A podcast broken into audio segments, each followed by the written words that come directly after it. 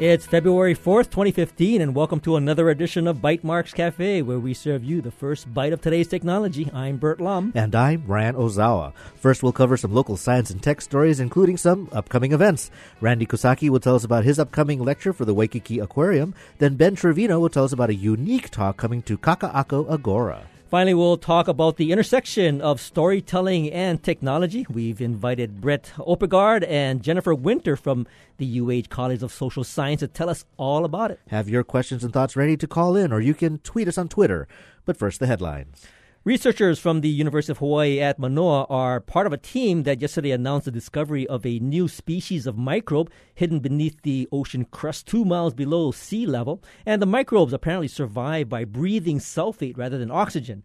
The discovery was based on years of work by the late James Cowen, a professor with the UH Department of Oceanography, who passed away in 2013. He designed a seafloor sampling system that allowed scientists to study ocean crust without contamination from the journey back to the surface. The new species of microbes, which have yet to be classified and named, get their energy through reactions between sulfate and organic carbon containing compounds.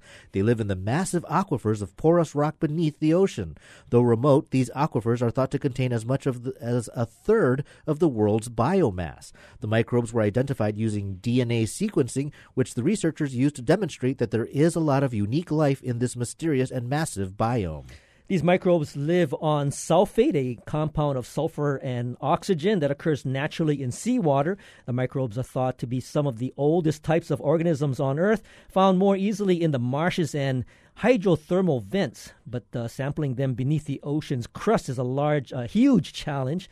Uh, Michael Rappé, um, associate researcher at the Hawaii Institute of Marine Biology, said in a statement that's uh, what makes this uh, recent work exciting. While we suspected it in the past, we now have DNA sequencing data linking sulfate reduction in some of these and new, new and novel microorganisms. Now, when I was uh, looking at this uh, story, what was kind of interesting is this device that they called CORK, mm-hmm. which is the Circulation Obviation Retrofit Kit. But basically, it's a uh, a, special device that this guy James Cowen kind of helped perfect about trying to bring up the sample without getting it contaminated by you know the ocean water as it, it's brought back or even while, even while it's taking the sample it's not being com- uh, contaminated mm-hmm. by seawater so it's it's unique in terms of getting two miles under there and then getting into this this material but it was impressive to hear that this these under underwater uh, under sea aquifers contain so much sea life but they mm-hmm. weren't able to quantify it in part because these aren't your standard organisms they say you know the forest floor on land you have microbes that break down leaves leaf and organic matter, but at the at the depths that we're talking about here in the ocean, there's no oxygen to to make those reactions take place. So they're using this this sulfate. Well, and of course, this kind of leads to the uh, possibility of life on other planets, perhaps that right, don't, have, don't oxygen. have oxygen. Absolutely. Right. Well, common sense says that you shouldn't post anything to Facebook that you wouldn't want your boss to see, but given that common sense isn't especially common, a bill before the Hawaii State Legislature this session hopes to set some boundaries. The House Committee on Labor and Public Employment yesterday considered a bill that would prohibit employers from requiring or even asking employees and potential employees to give them access to personal account usernames and passwords. The bill focuses on content posted to social media that isn't explicitly public, but still shared with friends or groups, an employer or potential employer could get access by asking the employee to hand over their login credentials or ask the employee or coworker to log in while they're present. Uh, but the proposed law says that it will not interfere with legitimate investigations into work related employee misconduct or alleged disclosure of an employer's confidential or proprietary information. The Chamber of Commerce of Hawaii submitted testimony opposing the bill, saying that no Hawaii employers make such demands. The group said that the bill seems to be addressing a problem that does not exist and by doing so places an additional burden on Hawaii's businesses. The bill did pass out of committee yesterday after the bill was amended based on input from the Hawaii Civil Rights Commission. Commission Director William Hoshijo told the Associated Press that employers probably also access the publicly accessible stuff all the time, even though they shouldn't. Well, you know, this uh, bill sounds very familiar or similar to a bill that was, um, uh, I guess, I introduced so. last se- session, right? I'm, I'm, I'm, curious. It didn't pass last session. Why does it keep reappearing? Well, there's uh, just like there are stories that uh, that kind of harness the uh, hysteria or c- uh, concerns about drones. Mm-hmm. That's also been in the news lately. Um, basically there is this uh, this belief that an employer says, "Hey, before I evaluate you for this job, can I see your Facebook page?" You know, you're not posting publicly, but we want to make sure that you're a upstanding citizen, that you're not going to be a threat to our company.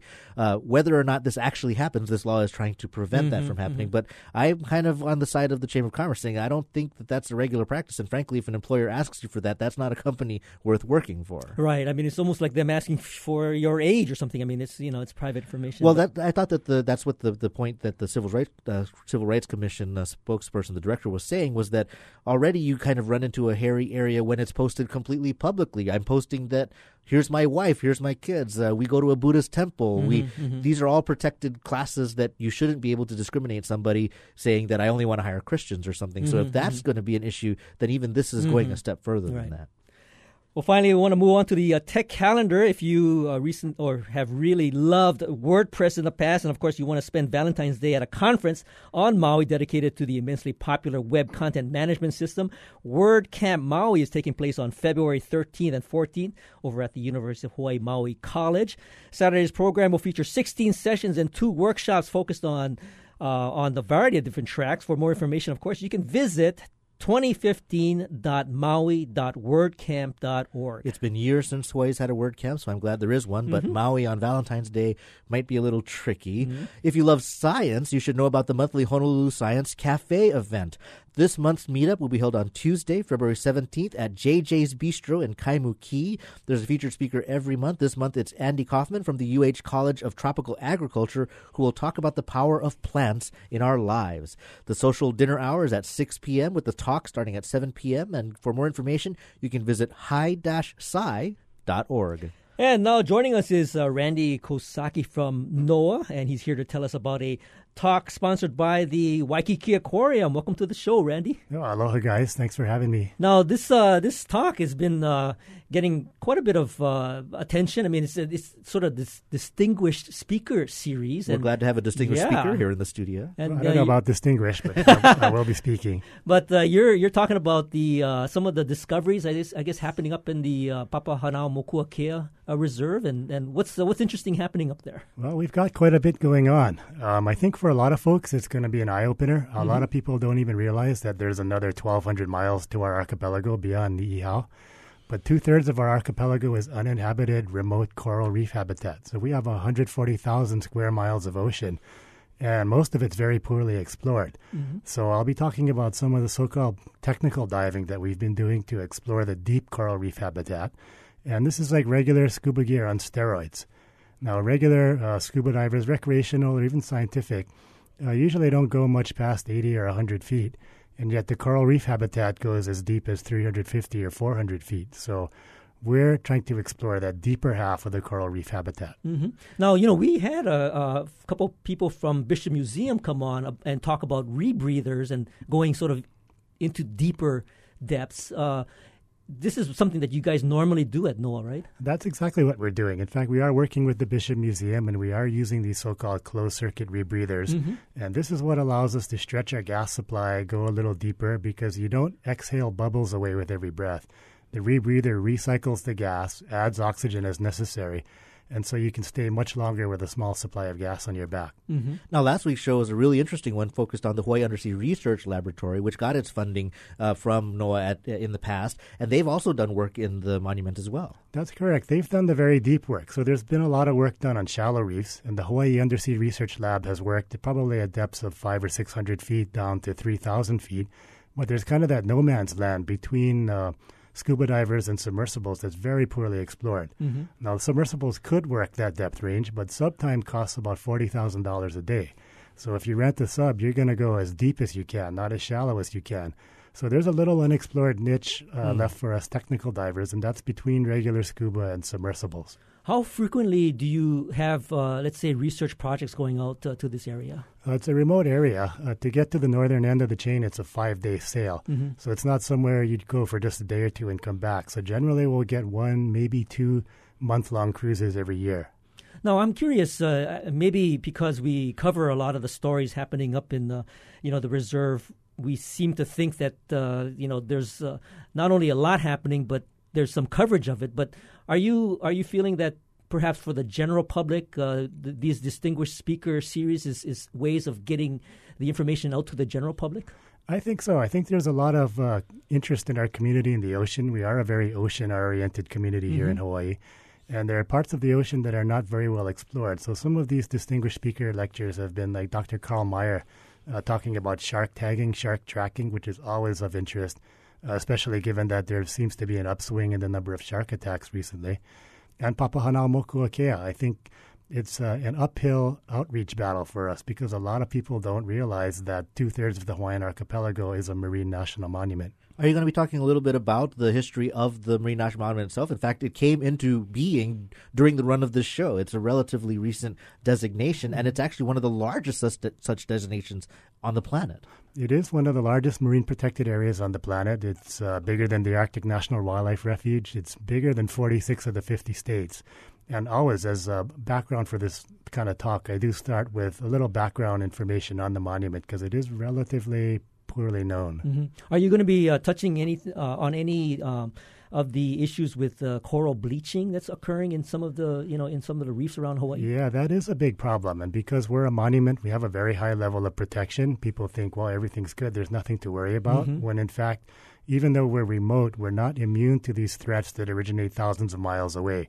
Coral bleaching is a result of global climate change marine debris is a big problem, mm-hmm. and none of that debris comes from the northwestern Hawaiian Islands. Mm-hmm. It comes from populated areas. So even though we're remote, we're not immune to these global problems, and a chance to highlight that is always good. That's great. So, so Randy, um, where and when can people see and hear your distinguished speaker series on the monument? This will be tomorrow night, Thursday night, at the Mamiya Auditorium on the St. Louis School campus. Great. And where can they go to find more information about it? Uh, sponsored by the Waikiki Aquarium, so waikikiaquarium.org will tell you more. Sounds Fantastic. Good. Thanks very much for joining us. Okay, guys. Thanks a lot. And thanks, Randy. And uh, now joining us is Ben Trevino, and he's here to tell us about the uh, upcoming talk over at the Kaka'ako Agora featuring Tahir Hemphill. So, Ben, well tell done, us all well about done. that. What, what is what is Tahir? Uh, what is he uh, all about? Well, thanks for having me on. Hi, Burt. Hi, Ryan. And I actually want to first say I can't believe that they're having this Valentine's Day WordPress workshop you, I, you as, really love it. Uh, well, really... no, I, I'm as a technologist, I'm offended for my whole community that we would be expected to be available on Valentine's Day. Uh, but but okay, moving on to, Tahir, we are bringing in this amazing artist, uh, amazing artist and technologist who has a project that I first encountered a couple of years ago at a data visualization conference called Eyeo, uh, and w- it is what it is is it's this lyric database of all the rap and hip hop since 1979 uh, and it's called Hip Hop Word Count. And Tahir's background is as a in advertising and as a graphic designer, and he's always listened to hip hop as a child and growing up, and it's been a big part of his life. And he started to encounter these questions. He wanted to know, uh, you know, who uses the most, who has the deepest vocabulary of all the rappers, who uses the most complex phrasing, and he had all these questions that he wanted to ask because those are the things he used to talk about with his friends. Uh, and when you talk about things with your friends, as I'm sure you know, uh, you can enter these debates that are unwinnable, right? Like you you start to talk, and people have their opinions, and people's opinions are are uh, their opinions. Who used a certain turn of phrase first, and things like that. Right, right. And so uh, the the idea behind the database was that it could start to answer some of these unwinnable arguments. Uh, and what's happened with it is it's really taken off. It's gone in, in many directions that I don't think even Tahir knew it would go off in, and it's an amazing creative project. Uh, it started off as a Kickstarter funded project. Uh, he crowdfunded it to get some of the initial research done. Uh, he launched a few graphic and data visualization projects off of that. But uh, since that time, and since he started going on the speaker circuit talking about it, he's gotten fellowships at Harvard, fellowships at Columbia. Uh, he's crossed over into some physical and light painting with some of the data. He's got uh, some interactive data visualizations online, uh, and he's done lecture the done the lecture circuit at different universities like Berkeley. And um, the thing that he's doing now is he's running a small school, something he's calling the the RAP Research Lab, and it's a it's a program that uses the database uh, to introduce concepts of data queries and uh, and analysis, and brings them to students uh, in maybe in the high school, junior high age. And so, what we're hoping to do with our program at Tahir, because I've wanted to bring him to Honolulu through um, our program with Inter Island Terminal for, for two and a half years now, since 2012, uh, is really introduce his work, uh, hold some of these types of workshops so that people can come in and be engaged and engage with the database and ask their own questions. Uh, and and so there's going to be an event where he does the hands-on workshop, and there'll be an event where he talks about his work and demonstrates the the wide variety of things that he's been able to do. Now, with the Ben, ben, for me, you are my hero of data visualization. When uh, you were previously with the University of Hawaii Economic Research Organization, and you can basically take a complex data set and turn it into a graphic that I can understand immediately. And so I really like this idea. And instead of you know, he has the benefit of working with rap music rather than say, I don't know, state government budgets. um, uh, it it kind of when you talk about this database, is it similar to Rap Genius, which is also a big popular database? I, I I think it is, and and we'll know more when we see Tahir's work, and I think uh, and I think that'll be a question that we should ask him. Uh, what I what I think is ex- excellent is that he's taking uh, an art form, which is rap music. He turns it into a data set, which sounds nerdy and technical, and then from that he can generate visualizations that are in and of themselves also works of art. That's that's exactly right. And and his work in particular I think is very innovative. So he he did this one project. It was a collaboration with a Robotics Lab. And uh, what it was was that because all of his rap lyrics are geotagged, he could take the work of a, of a rapper and talk about all the places that they had uh, maybe where they had been, but also where they were talking about. Mentioned, Uh, yeah. And then had the robot draw light paintings of a globe and where those things would have occurred. And so it creates these uh, these map oriented type visualizations, but they're also uh, they're made by technology, by other pieces of technology, but they're they're light paintings like you know you might expect Picasso to make, uh, and it's really incredible work, and it's been this huge wellspring of of art innovation as well as technology innovation, and so I think Tahir's work has always inspired me because it's this it's this beautiful demonstration of of how humanistic data can be, how the pursuit and the exploration of data can be this really uh, this thing we would associate with humanities and with with the arts. Uh, as opposed to just technology, and and I think that crossover is really where all the meaning is found. So You this know- is a uh, sorry, this is a two two day event, and so how does that break down in terms of what will happen? Great. on the Great. Yeah, yeah, yeah, good question. So so Friday, tomorrow night, there's a lot of things happening Friday. So what we wanted to do was was give people a nice way to kick off their evenings. Uh, he's going to be doing an, an interview with David Goldberg, who is a local uh, professor in the di- in the School of Digital Arts and Humanities at University of Hawaii. Uh, and specialized in hip hop and specialized in American culture. And David will be interviewing Tahir, showing some of his work, and it'll be a quick talk. Tahir will play some uh, some selections of, of music afterwards, and it'll be a good time. People to hang out. So that'll go from six to seven Friday night. Did I say tomorrow? Friday night.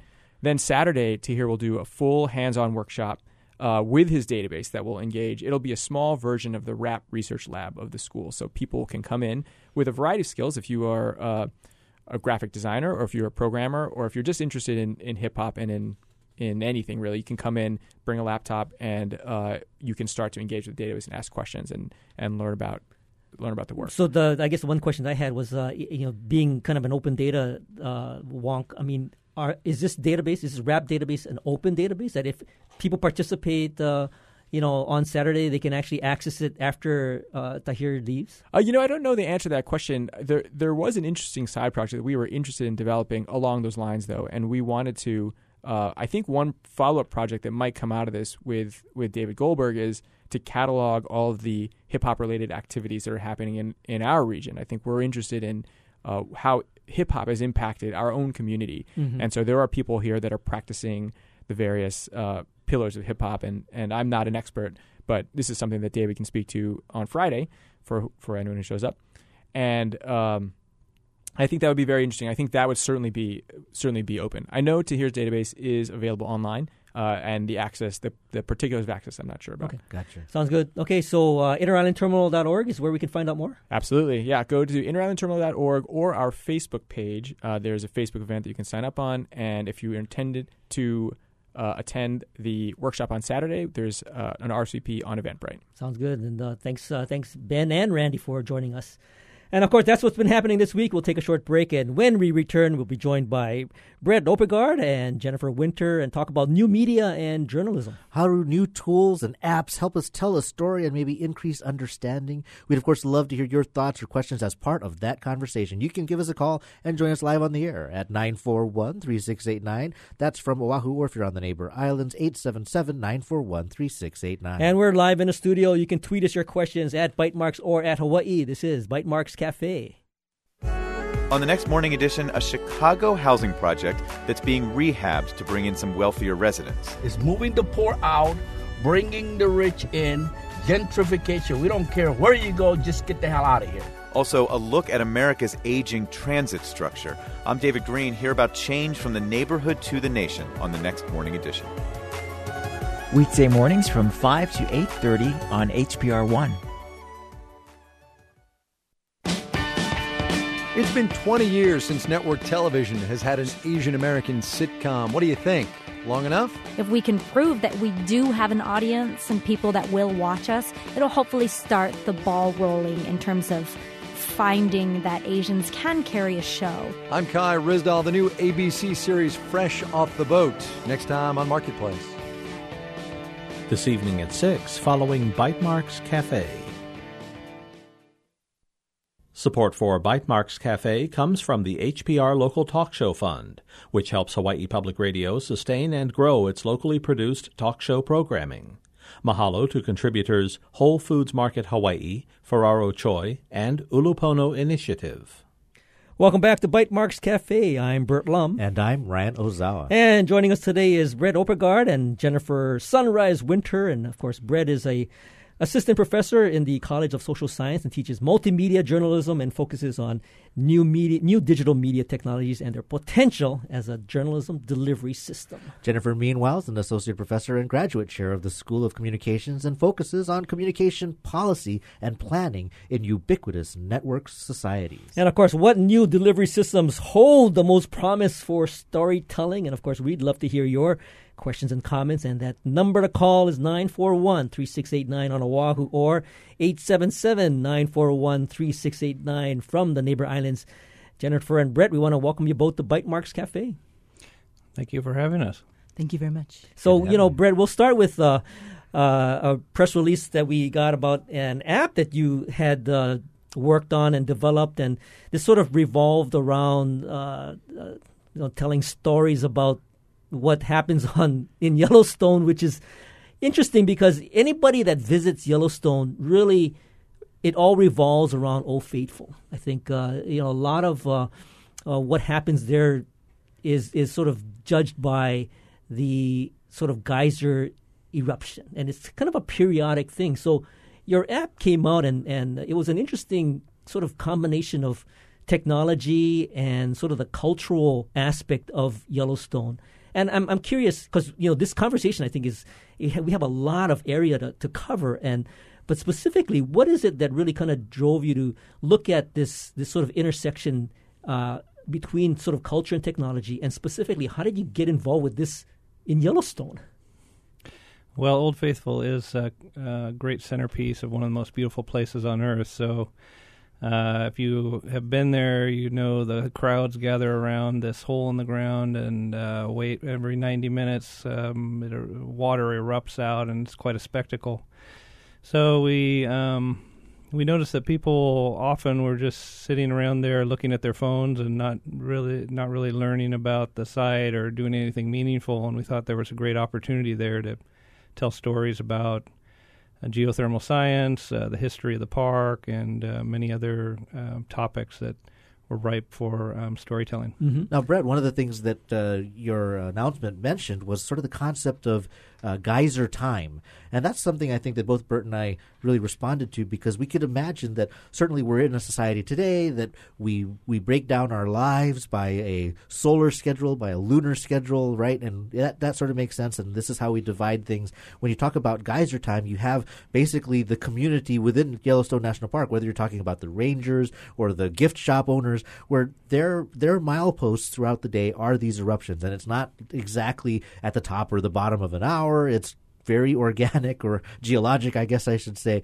So when I can, I could imagine living in that world where the geysers eruptions were where you were, where where where Burt would say, "When do you want to meet for lunch?" and I'd say, "Oh, two geysers from now." Right? I mean, I thought that. I mean, is is that kind of also one of the things that you're exploring with this app? It's really interesting at the park the way the um, time has, time systems have been shifted around this eruption moment.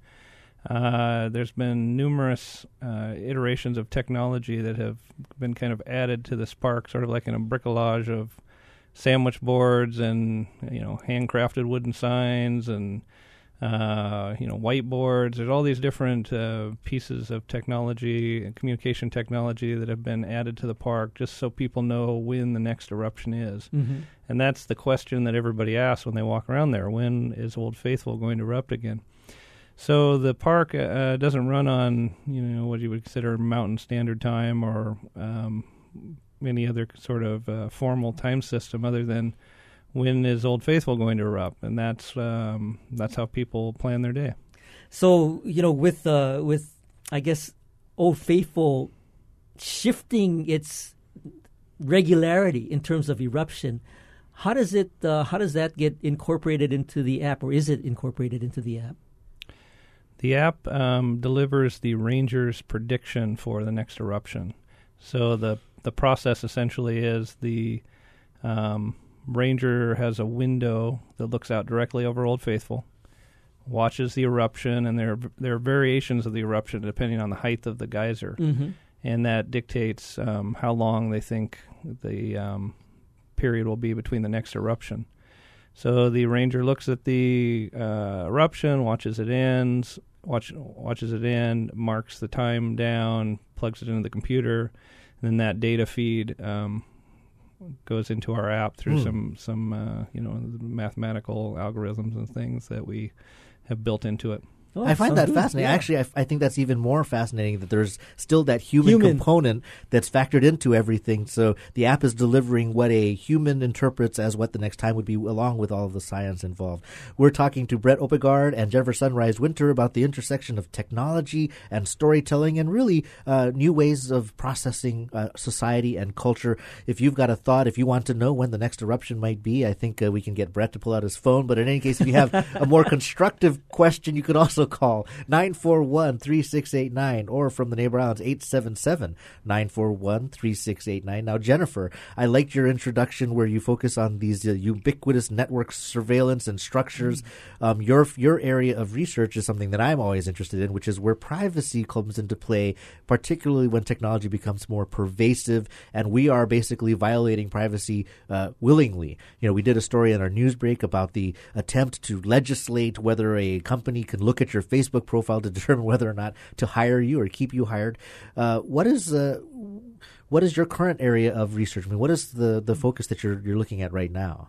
Well, you've you've hit it on the head. It's ubiquitous network societies, and so it's the idea that around us, data and uh, computational intelligence is pretty much everywhere. And so we're getting uh, a sort of data deluge, even more so than when we were talking about that 20 or 30 years ago. And really, some of the most interesting things I think are the ways in which um, these systems, whether they be the web or the protocols uh, that are within them or within it, uh, uh, the ways in which they can be used to uh, unjustly discriminate against people. And so there's a whole field of sort of data and discrimination, algor- algorithmic biases, and so forth that's emerging. And I'm very interested in that because uh, I think most of us think I can take a few steps to protect my privacy. But as more and more data is being collected about us from all sorts of different sources, um, and more importantly, as that data is being analyzed uh, in ways that that uh, even innocuous seeming data can easily be triangulated to say an awful lot about you. Mm-hmm. Now, I'm I'm curious, uh, and I, I like to explore this. The idea that you know, since you've been teaching the class, uh, you know, having students kind of get an introduction to the internet and sort of this ubiquitous network, I think uh, probably back in the early or late '90s and early 2000s, there was this whole I think uh, uh, euphoria about social media 2.0 and the all you know the idea of, of jumping on to social networks like uh, MySpace or whatever, and and it, there was just a, um, uh, a genuine I think interest on the part of the general public just to just to find out what it's all about. But then now we're into sort of the the second decade of the 2000s, and and all of the things that have been re, uh, re, sort of uh, talked about, reported on the news about privacy, and you know, perhaps even the invasion of privacy by the NSA. Uh, have you seen over the course of time sort of the change in students' perception or, or interest in participating uh, in the internet uh, from that point in 2000 to now in 2015, where you know maybe it's not as as uh, as interesting to them as it was back then?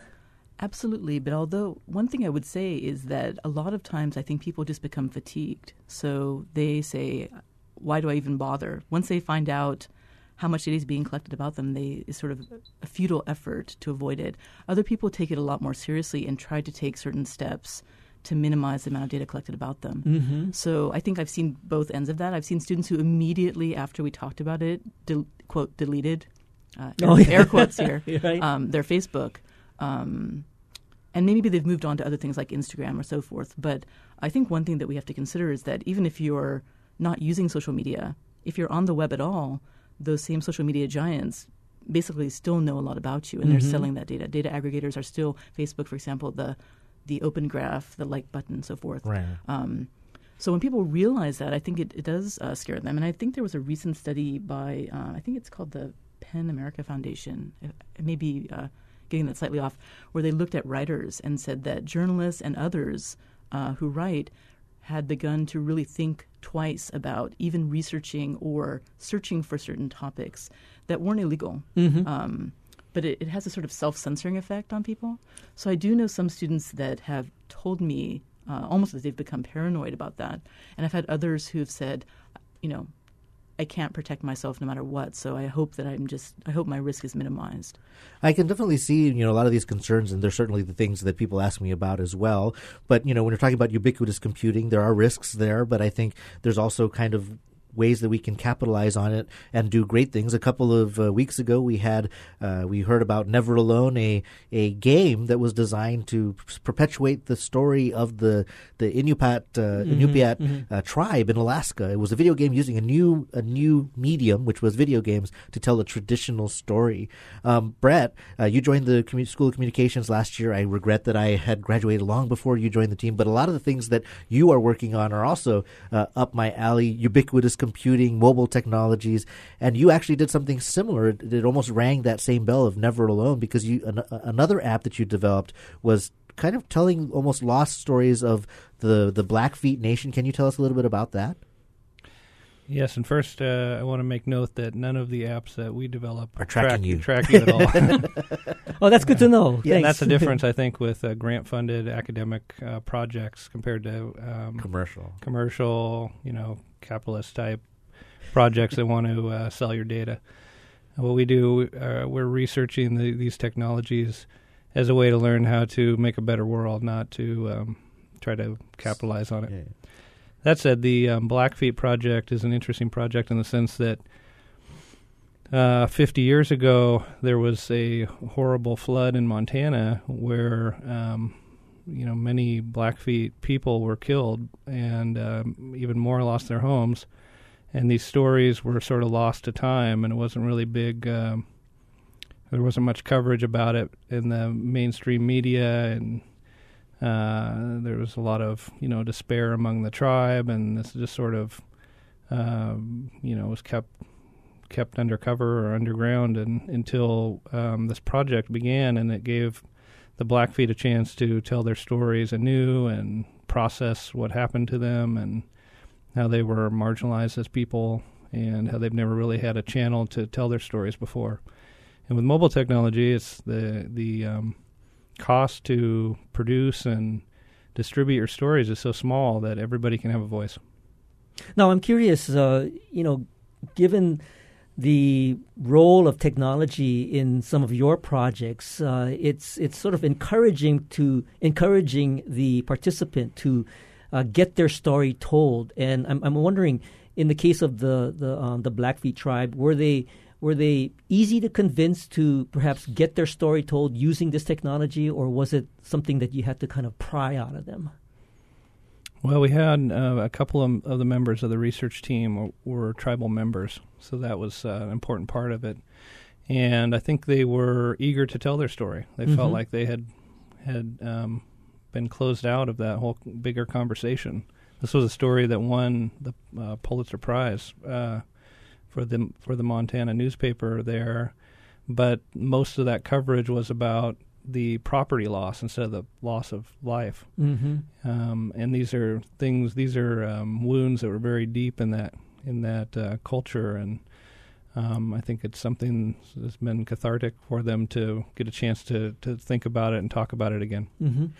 Now, Jennifer, I was uh, curious um, for the for all of the things that you might see, I can totally imagine, for example, not wanting to Google something because not only might it disclose information that I won't, don't want disclosed, but now there are algorithms that say once you start looking for something, maybe you want more of that, and it changes the filter through which you're seeing things.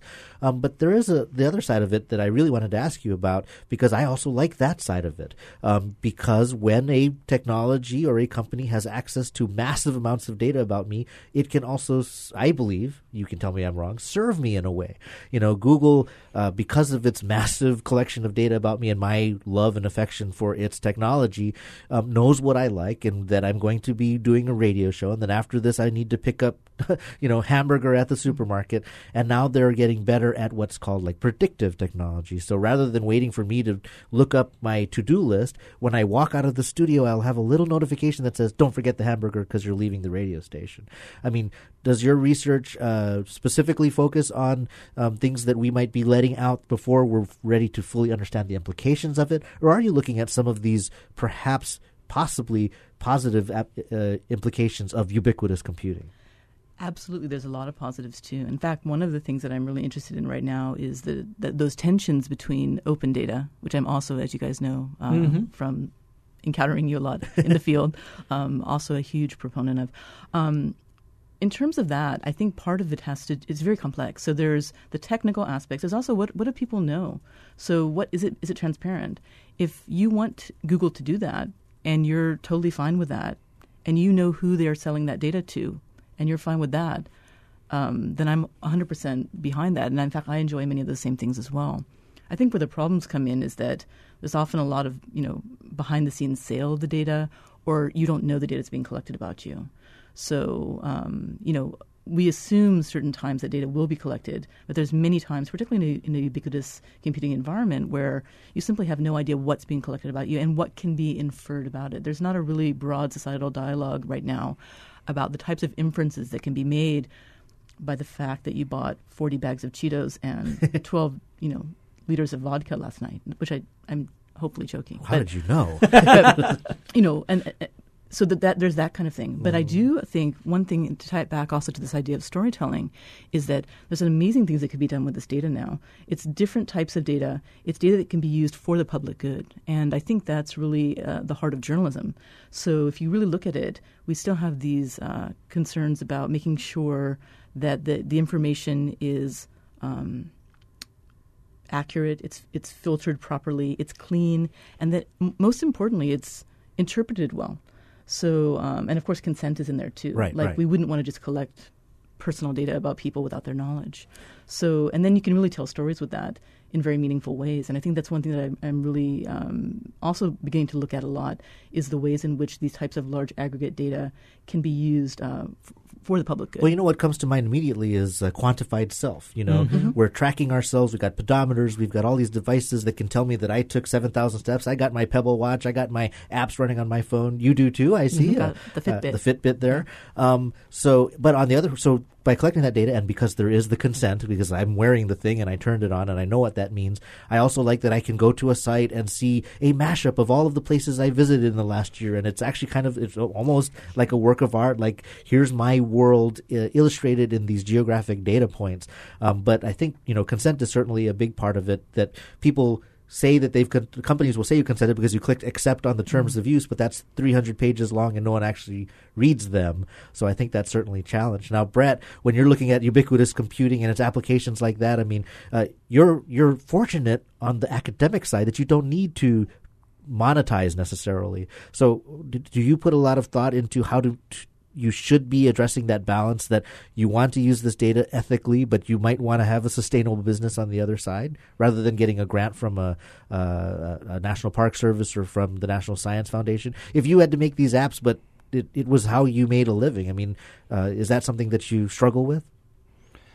I don't think I uh, was driven to this field by uh, the money. It was mm-hmm. more the idea that this is an amazing uh, technology that has appeared, and there there are a lot of good things that can be done with it. Um, but if you let the market decide, that's not necessarily what's going to be done. Right, right. and um, I, I, think it would be very difficult to try to make a lot of money off the, the type of work I do because it's not a it's not of a great commercial interest, but it is of I, I think great human interest, and I, I think people uh, benefit from knowing the context of their situation and understanding the history and the stories of the past, and that helps them make sense of the future. You know, I want to explore the idea of how you can sort of engage your students in participating with this technology, you know, given some of the challenges of our 21st century, uh, and, and, and how do you sort of bring them into using the tools that allow them to tell stories? So when we we want to hold that thought. We'll be right back to this short break to continue our conversation with both Jennifer Winter and Brett Oppegaard and talk about new media and storytelling. Can you be a storyteller without a technical background? Do you need to be able to write an app to tell your story? We'd, of course, love to hear your questions as well. You can give us a call at 941 3689 or reach us from the neighbor islands at 877 941 3689. We're also listening on Twitter. You are listening to Bytemarks Cafe. Several bills this session would add required insurance coverage for the diagnosis and care of autism. Next on Town Square, we'll look at the bills that affect families with autistic children. Our panel includes the National Autism Speaks Vice President for Government Affairs and Senator Josh Green. Join us Thursday at 5 for Town Square.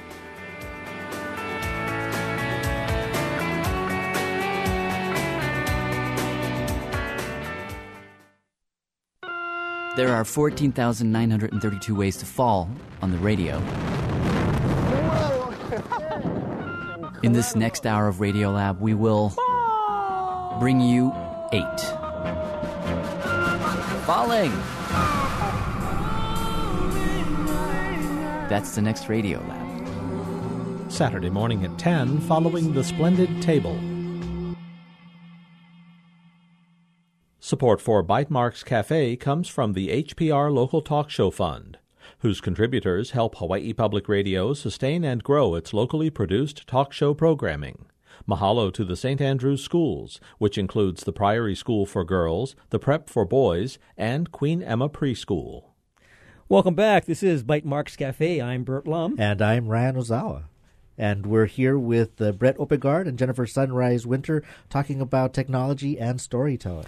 And of course, uh, right before the break, we're talking about uh, sort of this this uh, exploring the idea of of students and getting them to perhaps use these tools in this in this new age of uh, where we are where we're at in 2015 about uh, you know privacy versus you know, getting out there and, and trying to get as many people to use your app as possible. Of course, if you have a question and want to give us a call, that number is 941-3689 on Oahu or 877-941-3689 from the neighbor islands. So, Brett, what do you think about that? I mean, your course, uh, the one I was sort of exploring, encourages students to use some of the tools that you've created to help tell the story online.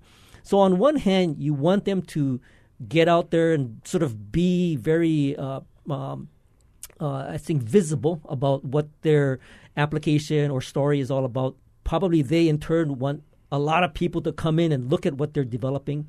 But then, how do you balance that, or how do you talk to them through the process of balancing that? You know, there may be concern of privacy versus you know wanting to get as many people to use their app as possible.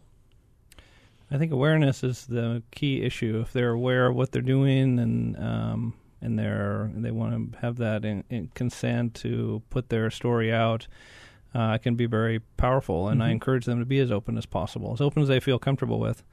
I had a student um, uh, last year who had this really interesting personal narrative about his dad, and uh, he had spent a lot of time with his dad growing up, who had um, uh, a ter- terribly dis- debilitating disease, and it took um, First, it took his ability to walk, and his you know, and it just basically uh, took his life at at uh, some point. But he, uh, he and his dad had spent a lot of time researching one of the historical characters in uh, around Fort Vancouver in, in Washington State, and instead of him trying to tell the antiseptic um, history, you know, from an objective viewpoint, I encouraged him to try to tell the story through his journey of finding out the information and and sharing um, how he came to that information, and his interpretations of it, and I think um, that ended up making a much more powerful piece than than would have uh, appeared otherwise. Now, Brett, what are some of the tools that you do put before a student that they can use in, in their toolbox to to accomplish that goal of conveying a story, of passing on a history, of making a connection with people? Um, is it something that you've built, or is it specific to a particular platform? What are these tools? Well, there are many, many opportunities for people to use third party uh, applications that are free and powerful, and you do not have to build your own system. Uh, you do not have to have um, you know a dozen programmers working on it. So there are that those options out there, and I encourage people to start with start with that. You know, start with a program that you find interesting, whether it's Instagram or um, you know some of the storytelling programs, Seven Scenes, or there's just there's many many programs out there. Um, in this particular case, the focus for the students, um, or what I try to put the focus on, is the planning and the content, because I think that's where the real weakness in all this is right now.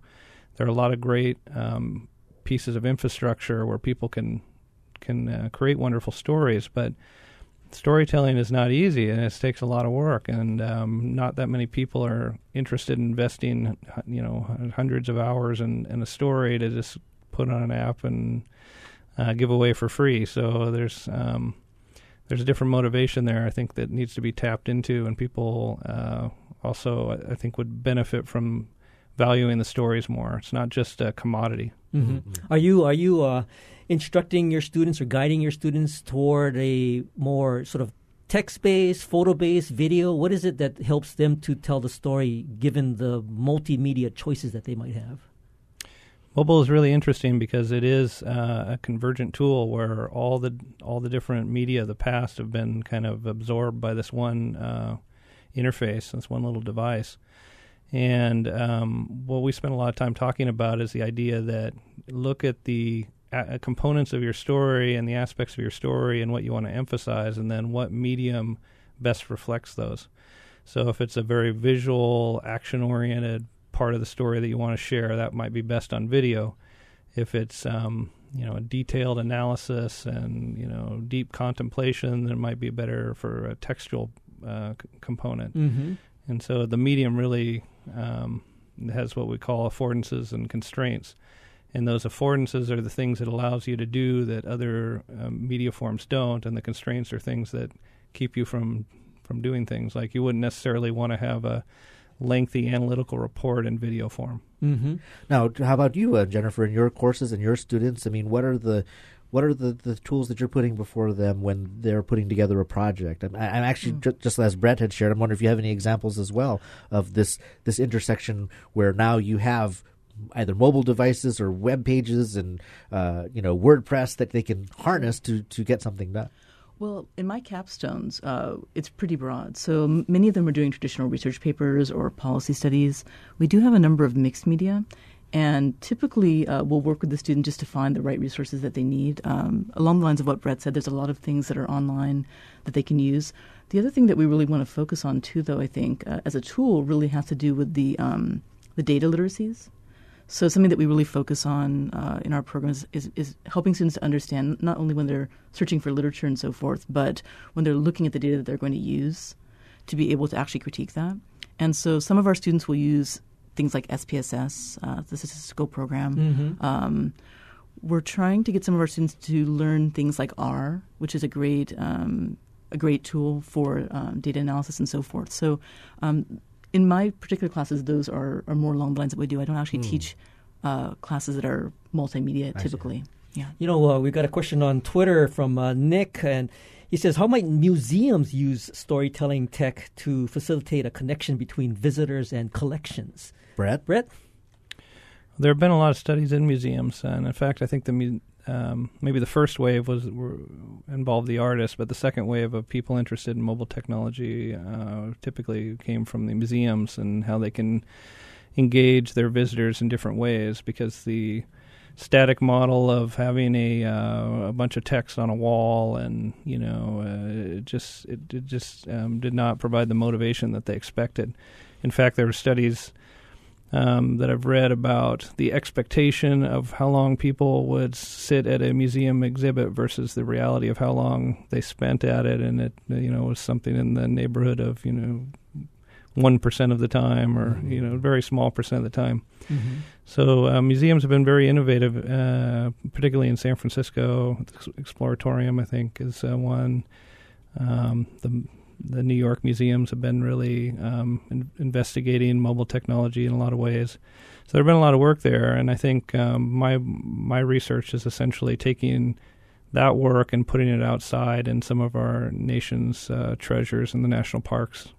Yellowstone and other places. Mm-hmm. Well, now, Brett, I've been I've been dying to ask you this specific question. I blogged about your app. I thought the potential was fantastic, but of course, a lot of the work you've done was based from uh, prior to your moving to Hawaii, which are with your work in Washington State, Yellowstone, Montana, and such like that. But you are now in Hawaii with its own collection of national parks with his own collection of cultural histories and stories to tell. Um, Nick, we know actually he works at Bishop Museum. He's trying to be very innovative with uh, engaging the community and telling the stories of their exhibits.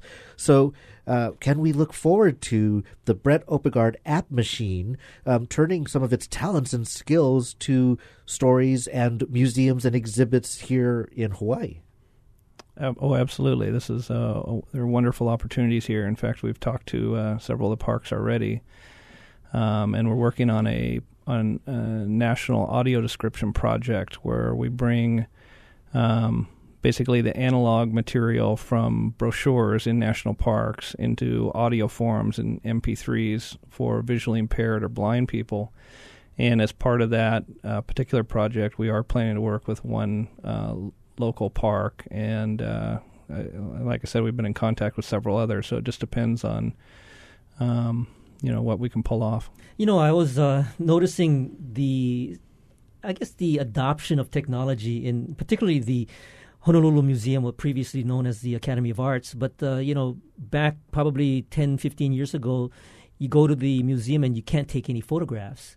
And then, and then more recently, probably over the last uh, maybe five years, uh, there was uh, there were some some um, um, QR codes that were strategically placed next to pieces that you could you know whip out your smartphone and get some information about that piece. And then more recently, I was over there uh, on Super Bowl Sunday uh, checking out some of the, the, the Japanese woodblock prints, and you could take pictures. It was uh, it was okay to take pictures, and you could post them up on. And of course, they're they're uh, they're um, um, Friday events, the first Friday events, uh, you know, they get everybody in there and everybody's having a party and taking pictures. So I think there's uh, uh, a more openness about uh, getting people to come to the museums and, and actually take pictures, share those pictures, put them up on Instagram, you know, do all, you know, sort of share their experience to get more people to come to the museum. So I would I would imagine that the embrace of technology is, is, is becoming more and more um, accepted in, in museums.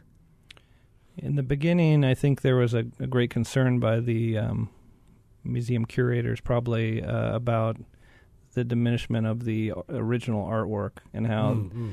if if you took a bad um, cell phone photo and put it on your social media channel, people would think, "Oh, this is uh, you know not that great," or, or they wouldn't have to go themselves, or they wouldn't have to go themselves. Yeah, there's a big concern with that, and uh, I've actually been in some museums where you know security guards have come up to me and said, you know, put that phone away or some you know things like that. So, and that was not that long ago. Mm-hmm. so I think there's still some some residual uh, fear of that.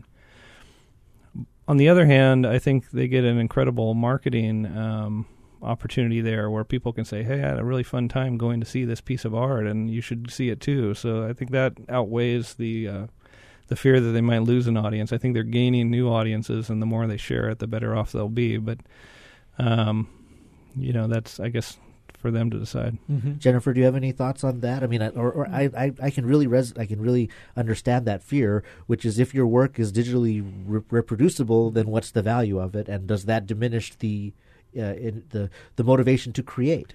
I think it comes back to the idea that of, of really trying to engage and making people part of that process. So last year when I went to the British Museum, I had to ask three times to make sure I could take photos. But then I went back every day and I did take a lot of photos and I really enjoyed that and I really felt a part of that experience as a result of it. And I shared those photos. Um, and I talked a lot more about it probably as a result if, if I had just gone for that one afternoon and been gingerly tiptoeing around. Um, So was it was it a more open environment in in uh, in Europe to to take photos? I, I, I get the you know the limited exposure that I've had is that uh, you know they're they're a little bit more into this whole open glam, so the open galleries, libraries, um, archives, and museums, and you know taking pictures inside museums wasn't you know wasn't a taboo. There are some exhibits when we were there. Um, they had a Pompeii exhibit, for example, where I'm sure that the camera flash could probably damage the artifacts. So I guess I'm not sure if technology has changed or if they've just realized that maybe it's not as damaging, or if maybe Well, they're think- using different shields. Well, with our with our iPhone sixes now, you can take pretty uh, Yeah. pretty low light uh, photos, and Yeah. they come out really good. And I think uh, to that point, yeah, f- uh, flash Mm-hmm. photography is still not accepted. In Well, you know, all I can say is I recently took a long trip to New York, and seeing all the museums was on our list, and the ones that got dropped off the list were the ones that didn't let you take pictures. Mm. You know, like oh frick, they don't want you to do that. That never. I'm not going to go there. But the, the Museum of Natural History, they're okay with it, so that's where I'm going to go. And I think Mm. I, I can totally see that being a an issue. Mhm. Now, Brett, let's let's look forward very briefly. Um, what's the next technology? Apps I can see you're doing. That's exciting. It's where everything is moving. Forget the web. Let's go to apps. But what's that next generation? Is it virtual reality? Is Augmented it, reality. Is it that? I mean, where do you think it'll go next? I'm not a futurist, and I would not make a very good living being a futurist. But uh, it seems to me that where we're headed and where my research is headed is, is into more invisible technologies. And um, like even now, we're working on smartphone and tablet computer apps with an eye for migrating that material to wearable computing, Ah, eyeglasses, and then eventually. Um, who knows? There there are some researchers at the University of Washington who have created a very interesting set of uh, contact lenses that have computers inside them. So Oh, yeah, you won't even you won't even be able to see the eyeglass, and um, I suspect that's where it'll head. I don't know how long. It's always you know the five years out window, but um, it may be 10, 20 years. But I think it'll eventually. Uh, Start to become invisible I like and that. um, become more and more powerful. Your thoughts, Jennifer? Well, I absolutely agree. And, and something else, I think behind the scenes, there's a lot of things happening. Uh, again, back to say data again. Um, essentially, what we're looking at now is things like linked data. So the machine to machine communication that's happening is something that's often really overlooked. Um, so there's hu- just huge amounts of data and hu- many analytics and things happening to them. And the web itself is beginning to, you know, do things. I'm again using air quotes there, but um, in some ways it's a little eerie. In some ways, it's fantastic, as Ryan mentioned earlier. So um, I think that's something that I'd like to look at behind, uh, look a little uh, more behind uh, the scenes because uh, many people just don't see that, uh, but they can see signs of it emerging when they're using the web now, and it it seems sort of like magic. But there's a lot that's happened just in the last couple of years, and certainly the next. Three to five years, I think, are going to be uh, even more impressive. Well, we'll regard. definitely uh, put up some links to connect them, kick, connect our audience to the work that you're doing. Jennifer Winter is an associate professor over at UH, and uh, Brett Oppegaard is an assistant professor. They're both in the UH College of Social Science, and we want to thank you both for joining us today. Thank you very much. Thank you, guys. And thank you for listening to Bytemarks Cafe. Join us next week when we'll talk about Small Business Innovation Research or SBIR grants. And if you miss any part of this edition, you can find the podcast of tonight's show on bytemarkscafe.org. And if you have any comments or suggestions, email us at feedback at bytemarks.org. And of course, you can find us on Twitter. I'm at And bytemarks. you can follow me at Hawaii. Our engineer is David Chong, and our executive producer is Beth Ann Koslovich. And we leave you with our song pick of the week. Here's a band called Springtime Carnivore and a song called Sun Went Black. See you next week on another edition of Bytemarks Cafe.